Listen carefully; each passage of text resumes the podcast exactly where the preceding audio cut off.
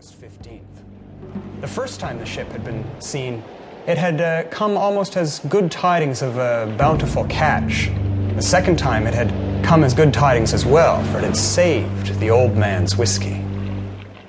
That was not the last that anyone saw of the strange Viking ship. Years later, it was a particularly good day of fishing, and all the men had caught a great deal of fish.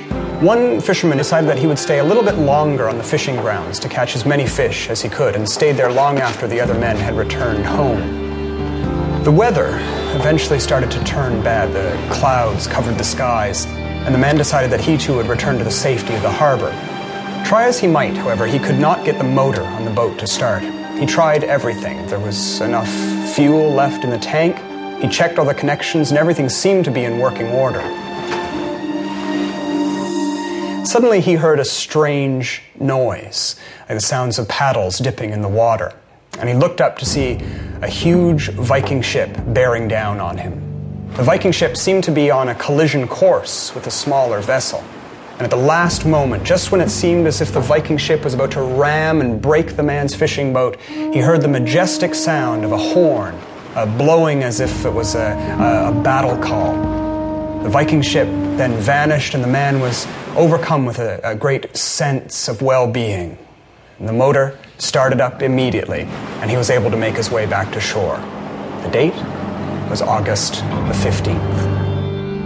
It's still a mystery why the ghostly ship is seen every 30 years, and why always the same day, August 15th.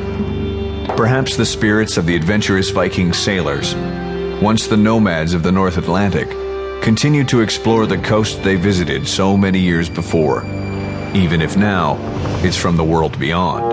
In 1912, Titanic sank. 328 victims were recovered. 209 were brought back to Halifax.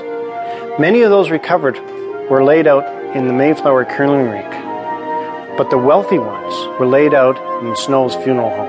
5 years later, even a greater disaster took place. Two ships collided in Halifax harbor. A Belgian relief ship, the Emile, hit a French ship, Mont Blanc, a munition ship. 25 minutes later, an explosion occurred, making it the largest man-made explosion before the atomic bomb. An estimated 2,000 people were killed instantaneously. Many of the victims were brought to Snow's funeral home. So many, in fact, that they had to be stacked outside like cordwood.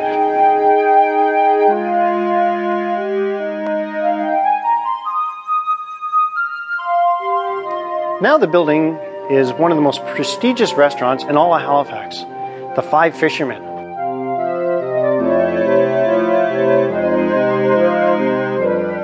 Because they met a very violent and unexpected death, it is speculated that their spirits are still roaming through the building.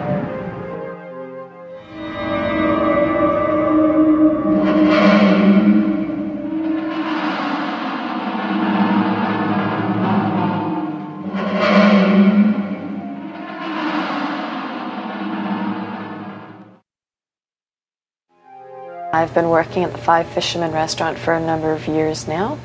Over the past few years, there have been some strange occurrences here.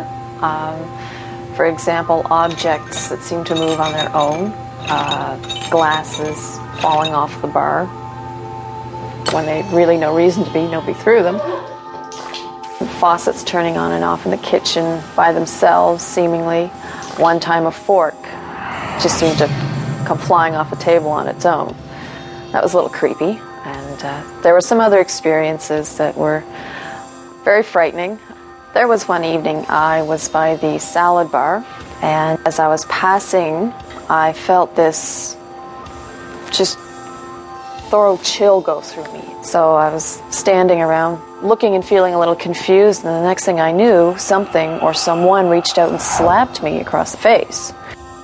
I, of course, turned and looked. There was absolutely nobody in sight. I was by myself at the salad bar. I was very alarmed by this. I went to the staff, told them what happened, and they pointed out that I had a red mark on my face from where I had been slapped by nothing.